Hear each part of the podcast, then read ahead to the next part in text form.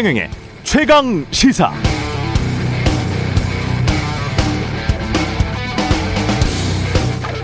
집권 여당 경선 결과 이후 각자의 상황을 정리해 보자면 이재명 후보는 당에서 입장을 정하면 따르겠다는 것. 이긴 사람이 뭔가를 강하게 말할 수는 없는 상황.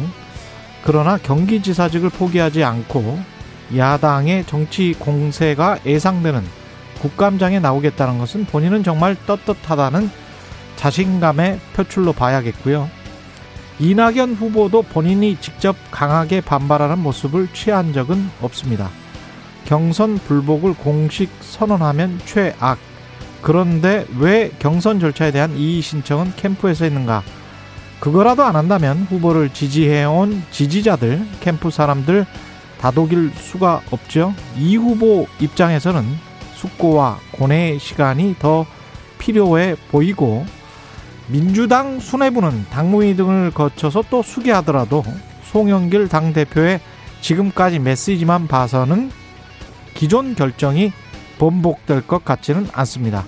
청와대는 최종 후보 결과가 나온 당일 축하 메시지 보냈고 어제 대장동 사건에 대해서 검찰과 경찰이 적극 협력해서 신속 철저히 진실을 조속히 규명하는데 총력을 기울여 달라 이렇게 말했죠. 경선 도중에는 어떤 후보의 편에도 서지 않겠다고 했으니까 약속은 지킨 것이고 경선 끝났는데 후보들 의혹이 있다면 그건 당연히 행정부의 일이다.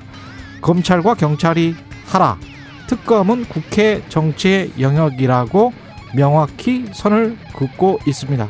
이런 청와대 입장은 윤석열 후보에 대한 고발 사주 의혹의 경우에도 마찬가지일 테고 결국 그렇다면 다시 민심의 향배는 수사기관들이 흘려보내는 팩트와 이를 쏟아내는 언론에 달려 있다는 말인데 선택적 사실, 선택적 정보, 선택적 의혹들만 증폭될 가능성이 높습니다. 진실은 요원한데 투표일은 다가오고 있고요. 진짜 정치는 멀어져 가고 정치 공학적 계산만 파치는 기간이 당분간 지속될 듯 선입견은 버리고 판단은 미뤄야겠습니다. 네, 안녕하십니까. 세상에 이익이 되는 방송 최경령의 최강시사 출발합니다. 저는 KBS 최경령 기자고요. 최경령의 최강시사 유튜브에 검색하시면 실시간 방송 보실 수 있습니다. 문자 참여는 짧은 문자 50원, 기본자 100원이 드는 샵 9730 무료인 콩 어플 또는 유튜브에 의견 보내주시기 바랍니다. 이번 주부터 2주간 청취율 조사 기간 맞아 최강 시사가 시원한 커피 쏘고 있습니다. 청취자 여러분의 많은 참여 부탁드리고요. 오늘 1부에서는 더불어민주당 박용진 의원, 2부에서는 국민의힘 이준석 대표 만나겠습니다.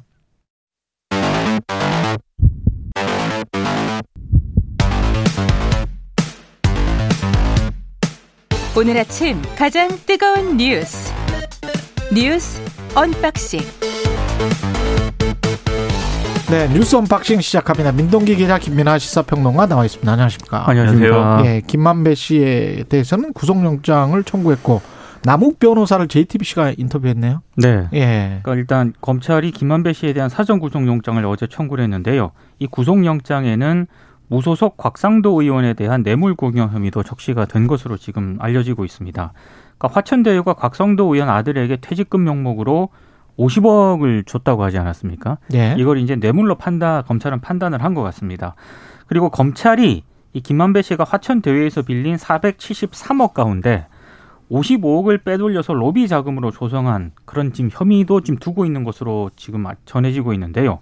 그러니까 이게 55억이지 않습니까? 예. 곽상도 의원 쪽에 50억, 그리고 유동규 전 성남도시개발공사 본부장에게 5억 이렇게 전달한 것으로 검찰이 판단을 하고 있는 것 같아요.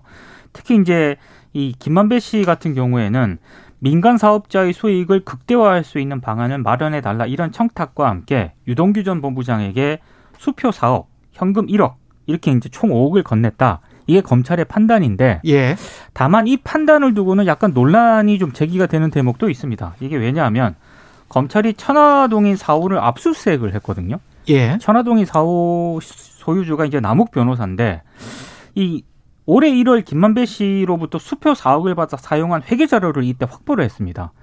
그러니까 이게 유동규 전 본부장에게 이 수표 4억이 간 것으로 지금 이게 정영학 녹취록에는 이게 언급이 되어 있는데 음. 실제로 압수수색을 해보니까 이게 지금 남욱 변호사 사무실에서 나왔단 말이죠. 그러니까 이 부분에 대해서는 약간 논란의 여지가 제기될 대목도 있는 것 같습니다. 남욱 변호사 사무실에서 나왔어요 이 수표가? 그렇게 이제 추정이 되고 있는 거죠. 원래 그 어. 정영학 회계사 녹취록에는 유동규 전 본부장에게 수표 4억, 현금 1억, 이게 총 5억을 건넨 것처럼 이렇게 언급이 되어 있는데 어, 검찰이 천화동인 사업 압수수색을 했거든요. 예. 여기서 수표 4억이 나왔습니다. 그러니까 이 수표 4억이 도대체 뭐냐 이걸 두고 논란이 제기될 대목은 있습니다. 그게 처음에는 이제 압수수색을 하는데 안 나왔고 예. 남욱 변호사 비밀 사무실이 있어가지고 거기서 이제 나온 거거든요. 근데 이게 남욱 변호사한테 이 수표 자체는 이제 이 남욱 변호사한테 가 있는데 근데 이걸 남욱 변호사 선에서 어떻게 처리했는지가 또 그런 문제가 남는 그렇겠죠. 거죠. 네. 그래서 이 대목에 있어서 남욱 변호사의 역할이 중요하기 때문에 들어와야 되는데 지금 이 수표 문제가 왜 중요하냐면 지금 여러 가지로 숫자를 지금 맞춰가지고 예를 들면 지금 대여금 형식으로 화천대유에서 빼낸 473억 원 중에 55억은 이제 그러한 이제 뇌물이나 이런 거 용도로 쓴 것 같다라고 여러 가지 추정을 하고 있지만 이게 현금이 이동한 거에 대해서는 지금 어, 검찰이 이 현금에 꼬리표가 달려 있지 않으니까 그렇죠. 이 결국은 이제 핵심적인 이 물증을 찾아야 되는 문제가 있는데 그게 이제 수표인 거거든요. 예. 근데 이 수표가 이제 가다가 지금 가다가 이제 길이 잃어버렸기 때문에 아. 그래서 요걸 이제 어떻게 수사하느냐의 관건인 것 같고 돈을 쫓아가는데 돈이 사라져 버렸군요. 예. 중간에 이제 가다가 멈춘 거죠 돈이. 예. 그래서 그, 그- 멈춘 게이 이 예를 들면 우리가 어 이어달리기 할때 예. 바톤을 누구한테 어떻게 줬느냐, 네, 이거를 찾아야 되는 거고. 아, 그리고 예. 혹자는 그런 얘기도 하더라고요. 이게 만약에 뇌물이라면 예. 누가 뇌물을 수표로 주냐. 뭐 그렇게 그렇죠. 그렇죠. 예. 이것도 좀 이상한데. 어떤- 수표로 뇌물을 주나? 그렇습니다. 그래서 어떤 종류의 아무튼 트릭이 있을 수 있다 네, 이렇게 아. 볼 수가 있고, 근데 영장만 보면은 일단 이 김만배 씨가 약속한 유동규 전 본부장한테 약속했다는 700억 있지 않습니까? 예. 이 700억을 일단 통으로 다 뇌물로 잡아놨어요. 이 700억을 뇌물로 주기로 약속을 했고 그 중에 5억을 먼저 준 거다라고 지금 그림을 딱 그려놨는데 이게 일단은 영장 청구에 들어간 사실이기 때문에 실제로 기소할 때 이 700억이 다 인정될 거냐 그것도 앞으로는 지켜볼 대목이고 그렇죠. 이 700억의 성격이 그냥 이 유동규 씨가 아, 유동규 본부장이 설계를 아, 사업 설계를 자기들한테 유리하게 해준 대가로 700억을 통으로 뭐 준 것인지 아니면 일종의 지분을 확보한 것에 대한 어떤 수익 배분인지 이런 것들도 앞으로 상당히 이제 논란이 될 것으로 예상이 됩니다. 남욱 변호사는 왜 미국에서 인터뷰를 했을까요? 모르겠습니다. 예. JTBC가 집요하게 뭐, 뭐 섭외를 했을 수도 있는데요. 일단 JTBC 인터뷰에서 화천대유 로비 의혹과 관련해서 350억 로비 비용 이야기를 했다. 그리고 7명에게 50억씩 주기로 했다. 이런 얘기를 했습니다. 일곱 명이 누구냐? 그 7명이 누구냐와 관련해서는 뭐, 어, 기사에 보시면 다 나오는 분들이다. 기사에 보시면 다 나오는 분들. 이렇게 이제 추상적으로 얘기를 했고요. 다만 유추해 볼 수 있는 그런 대목은 이 전영학 회계사가 검찰에 제출했다는 노티로 있지 않습니까? 예. 여기에 보면은 성남시 의장에게 30억, 성남시 의원에게 20억이 전달이 됐고 예. 실타는 350억이다. 이렇게 언급된 내용이 있거든요. 예. 그러니까 여기서 이제 350억이 등장을 하는데 산수네 7호 35. 일단 한 두 사람 정도는 30억, 20억이 나왔고 그 예. 일곱 명이 누구냐? 아, 나머지 이제 그 이 성남시 의장하고 성남시 의원을 제외한 다섯 명이 누구냐? 뭐 이런 이런 이런 뭐 이런 유추해 볼 수 있는 그런 대목인 거죠. 50억 클럽으로 박수영 의원이 폭로한 사람은 6명이었죠. 그렇습니다. 6명이었는데 7명이라고 이야기를 하고 있습니다. 그렇습니다. 근데 그 일곱 명의 지금 성남시의회 의장하고 성남시 의원이 들어가는 건지 예. 이런 것들을 그것도 이제 모르는 명확하게는 얘기를 안 해가지고 네. 성남시 의장은 30억, 20억 이렇게 되면 이건 일곱 명이 아니고 여덟 명이잖아요. 아, 이거- 합쳐서 퉁쳐서 50억 그렇죠. 받을 사람들이 일곱 명 이분들은 그러니까 0.5인분 정도 되는 이제 분들이다라는 그러니까 30억, 건지 20억이기 때문에 예. 50억 클럽과는 별도의 그런 얘기일 건지. 아니면 여섯 명 플러스 한 명이 더 있는 건지 그렇죠. 그렇죠. 예. 아니면 그 여섯 명이 다 맞는 건지 그것도 아직 다 모르는 거 아니에요? 모르는 겁니다. 명확하게 예. 얘기를 안 했습니다. 그런데 대체적으로 뭐 나오는 인물들의 그 이름을 예. 내가 이제 들었다라는 취지에 뭐 그런 얘기를 했다고 봐야 될 것 같습니다. 그러면 남욱 변호사 입장에서는 화천대유의 소유주가 김만배, 김만배 씨는 김만배가 내가 소유주다라고 했기 때문에 뇌물을 준 사람도 김만배가 되는 것이고 그렇게 되면 남욱 변호사는 죄가 없는 거 아니에요? 왜 본인은- 미국에 있지? 아니 본인은 그렇습니다. 네. 그 예. 국내 귀국을 준비 중이라고 하는데 예. 제가 봤을 때 인터뷰를 이렇게 한 거지 않습니까? 근데 최경영 기자도 너무 잘 알겠지만 예. 이렇게 혐의를 받고 있는 사람이 인터뷰를 할 때는요. 이유가 있어요, 분명히. 다 이유가 있고 예. 변호사와의 조율을 거친 다음에 인터뷰를 그럼요. 합니다. 그리고 실제로 오늘 일- 일본 언론 보도를 보니까 예. 국내 대형 로펌 변호- 변호사들을 선임을 했고 검찰 수사에 대비 중이라고 하거든요. 그리고 어제 인터뷰 내용을 자세히 보시면 이러 이러 이런 얘기를 들었다. 아. 전부 이렇게 얘기를 합니다. 예. 그러니까 남욱 변호사 입장에서는 본인이 지금 주체가 안 될 수가 있고 화천대유의 실소유주는 나다라고 김만배가 그냥 다 뒤집어 쓴 건지 어쩐 네. 건지는 모르겠습니다. 그렇습니다. 본인이 네. 직접 그렇게 이야기를 해버렸기 때문에 그래서 지금 그럼 뇌물을 준 사람도 김만배가 되는 거예요? 그렇습니다. 예. 그 지금 진행되는 전반적인 수사 상황에 대해서 본인의 책임을 제외한 나머지 부분에 대해서 이제 뒷받침할 수 있는 어떤 그 언급들을 한 건데 가령 이제 천화동인 1호의 실소유주 문제라든가 이런 것들에 대해서도 그게 이, 이 700억이 유동규 전 본부장 거냐에 대해서도 그 유동규 전 본부장의 지분이 있다는 얘기를 당시도 들었다 그렇죠. 이렇게 얘기를 하고 있고 그리고 본인이 이제 미국에 있는 거에 대해서는 이게 뭐 도피를 하거나 이런 게 아니다 갈만해서 간 거고 들어올 것이다 이렇게 얘기를 하고 있어요. 그리고 종합을 하면은 지금 이, 이 남욱 변호사가 이 사건에 여러 가지 핵심적인 어떤 증언들을 해줄 수 있는 사람이기 때문에 무조건 데려와야 되는 지금 수사기관에 필요가 있는데 예. 그래서 지금 이 외교부에 요청을 해가지고 여권을 무효화한다거나 예. 인터폴에 요청을 해가지고 이제 이 중요 인물로 지정을 한다거나 이런 절차들을 진행하고 있거든요. 예. 근데 이런 절차들에 의해서 바로 이제 남욱 변호사가 들어오기는 어렵지만 예. 이런 상황에서 남욱 변호사가 지금 수사에 협조를 하지 않는 모습을 계속 고수를 하면 예. 본인이 이제 앞으로 취할 수 있는 선택지라든가 이런 것들은 계속 좁아지는 거잖아요. 시간 끌기일 수도 있고 체포를 미루 체포까지는 안 당하려고 음. 인터뷰를 한 것일 수도 있겠습니다. 그렇습니다. 예. 그 자기가 얘기하고 있는 대로 실제로 이제 뭐 들어오기 위한 준비를 하는 거일 수도 있고 다만 하여튼 핵심은 본인의 어떤 법적 책임을 좀 면하려는 측면에서 지금 대응하고 있는 것이다라고 봐야 된다는 거죠. 예. 문재인 대통령 대장동 의혹에 관해서 검경이 철저 수사해라. 원칙적인 이야기를 했습니다. 원칙적인 이야기를 했다고 보시는 분들도 있고요. 예. 검경의 신속하고 철저한 수사를 지시했다. 이 부분을 좀 강조를 하면서 예. 이거는 야당의 특검 요구에 선을 그은 것이다. 이렇게 해석을 하는 쪽도 있습니다. 그리고 어, 지금 이, 이 지시가 나온 시점을 또 주목하는 분들도 있는데요. 예, 지금 민주당 이낙연 전 대표 쪽에서 결선 투표를 지금 제기하고 있는 그 시점에 나오지 않았습니까? 시점. 예. 예. 그 관련해서 특히 오늘 조선일보 같은 경우에는 정치권 반응이라고 하면서요. 그동안 문재인 대통령이 침묵하고 있었는데 왜 지금 이런 언급을 했는지 이상하다라고 하면서 한 분을 좀 등장을 시킵니다. 예. 김준규 전 검찰총장을 코멘트를 기사에 오랜만에 등장을 시키는데요. 네, 오랜만입니다. 김- 이분은 김중규- 언제 검찰총장이었더라? 이명박 이명박 이명박 때 때? 예. 때 했는데 예. 이분이 이런 코멘트를 합니다. 문재인 대통령이 이틀 전에 이재명 후보에게 축하합니다라고 발표를 했는데 여론 추이를 보니까 이건 아닌 것 같다고 판단한 것 아니겠느냐. 워낙 민심이나 당심 반발이 거세니까 태도를 바꾼 것 아니겠나. 이런 멘트를 소개를 했거든요. 이 천공스님의 뇌피셜도 아니고 말이죠. 언론에서 한 사람 인터뷰 가지고 이렇게 뇌피셜로 해서 그 해석을 하는 거는 그냥 과장된 해석인 어제 것 청와대가 같고요. 문재인 예. 대통령의 이 수사 지시를 언급을 하면서요. 어, 이재명 후보하고 문재인 대통령과의 면담 이것도 협의 중이다는 사실을 같이 공개를 했거든요.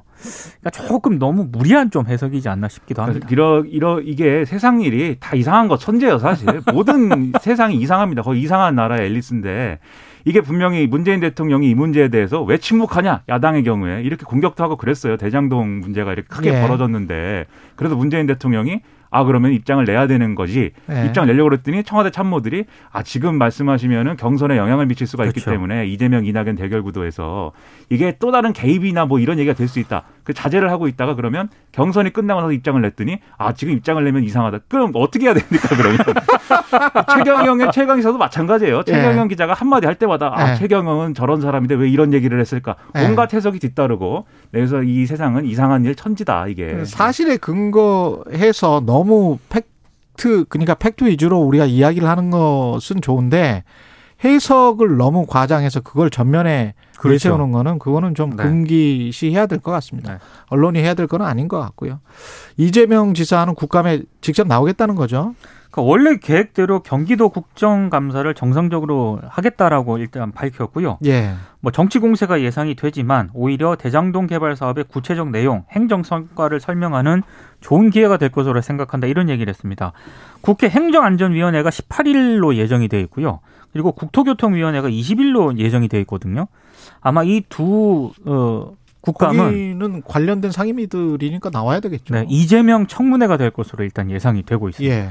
그러니까 이재명 지사 입장에서 뭐 정면 돌파 의지를 밝힌 거죠. 이게 이 송영길 대표가 예, 자제해줬으면 좋겠다. 그리고 경기도지사직을 계속 갖고 가는 게 예, 이게 뭐 여러 가지 공격을 받을 빌미 갖고 뭐 이런 것도 있지만 지금 경기도지사는 정치적인 어떤 중립 의무나 이런 것들을 또 해야 됩니다. 공무원이기 때문에. 예. 그래서 대선 후보로서 본격적인 행보를 하려면 도지사 사퇴가 필요한데 다만 이 굳이 국감에 나가가지고 이제 이것을 대응하겠다라는 것은 결국 이제 대장동 의혹에 대해서 피하는 모습을 보이는 것이 오히려 손해다라고 지금 판단하고 있다고 봐야 되겠고요.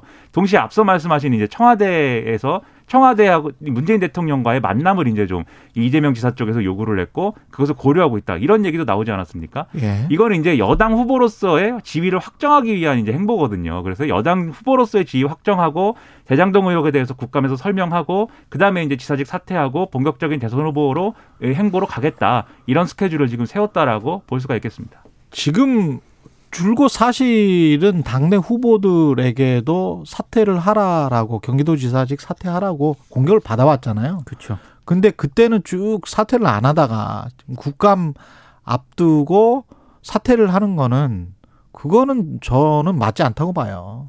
그렇습니다. 예, 이러 이거는 다 원칙적으로 그냥 대응을 해야 되는 거예요. 그렇죠. 예, 그래서 나와서 할 말 있으면 하고 그게 본인의 실투가 됐든 뭐 호투가 됐건 그건 또 국민들이 판단을 해야 그렇죠. 되거든요. 보고 판단하는 거죠. 예. 원칙을 말씀하셨지만 경선을 거치고 근데 대선 후보가 됐으면 그러면 경기도지사 사퇴를 해야 되는 거죠 사실. 예. 도지사를 하면서 대선 후보를 같이 할 수는 없는 거니까. 그렇죠, 그렇죠. 언젠가는 사퇴해야 되겠죠. 그 그렇죠. 시한이 법정 시한이 12월 며칠인가 그렇지 않습니까? 그렇습니다. 12월 9일인가 뭐 그런데 예, 이제 그 전에라도 빨리 대선 후보로서 역할을 해야 되는 것이기 때문에 음. 그거는 있는데 예. 다만 대장동 의혹이 있기 때문에 이걸 피하는 모양새가 돼서는 말씀하신 대로 그것은 이제 안 된다는 거죠. 국감은 나와야 된다고 봅니다. 네. 예, 그렇습니다. 제 생각에도. 예.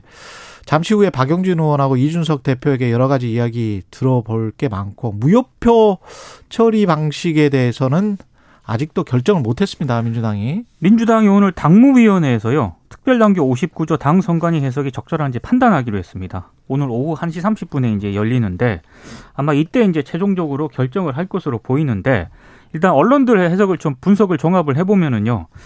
어, 이낙연 전 대표의 이의 제기를 수용할 가능성은 좀 희박한 것으로 언론들이 일단 그렇게 전망을 하고 있고요. 음. 송영길 대표가 오늘 최고위원회하고 당무위원회 회의 사이에 이재명 후보와 함께 상임 고문단 오찬에 참석을 하거든요. 이때 예. 민주당 고문들이 다 옵니다. 아마 이 자리는 이재명 후보를 중심으로 한 뭐 단합이라든가 원팀 기조를 그렇게 강조하는 그런 자리가 될 것으로 보이는데 이 자리에는 뭐 추미애 전 후보라든가 추미애 전 장관이라든가 정세균 전 총리가 참석을 하는데 이낙연 전 대표는 여기에는 좀 불참을 할 것으로 예상이 되고 있습니다. 그러니까 소영길 대표는 당무위로 안 가도 된다는 입장이었어요. 최고위에서 결정하면 되는데 예. 굳이 당무위를 여는 거는 이낙연 전 대표 측의 입장을 반영한 거예요. 그거는 음. 그런 당무위 결론에 대해서는 이낙연 전 대표 측이 그러면 수용을 해야 되죠. 근데 지금 분위기는 캠프 분위기는 그렇지가 않은데 이낙연 후보 캠프. 그렇죠. 예. 이 수용하게 만드는 거는 결국 이낙연 전 대표의 몫입니다. 그래서 이걸 오늘 할 수 있느냐 오늘 상당히 중요한 날이라고 볼 수가 있겠죠.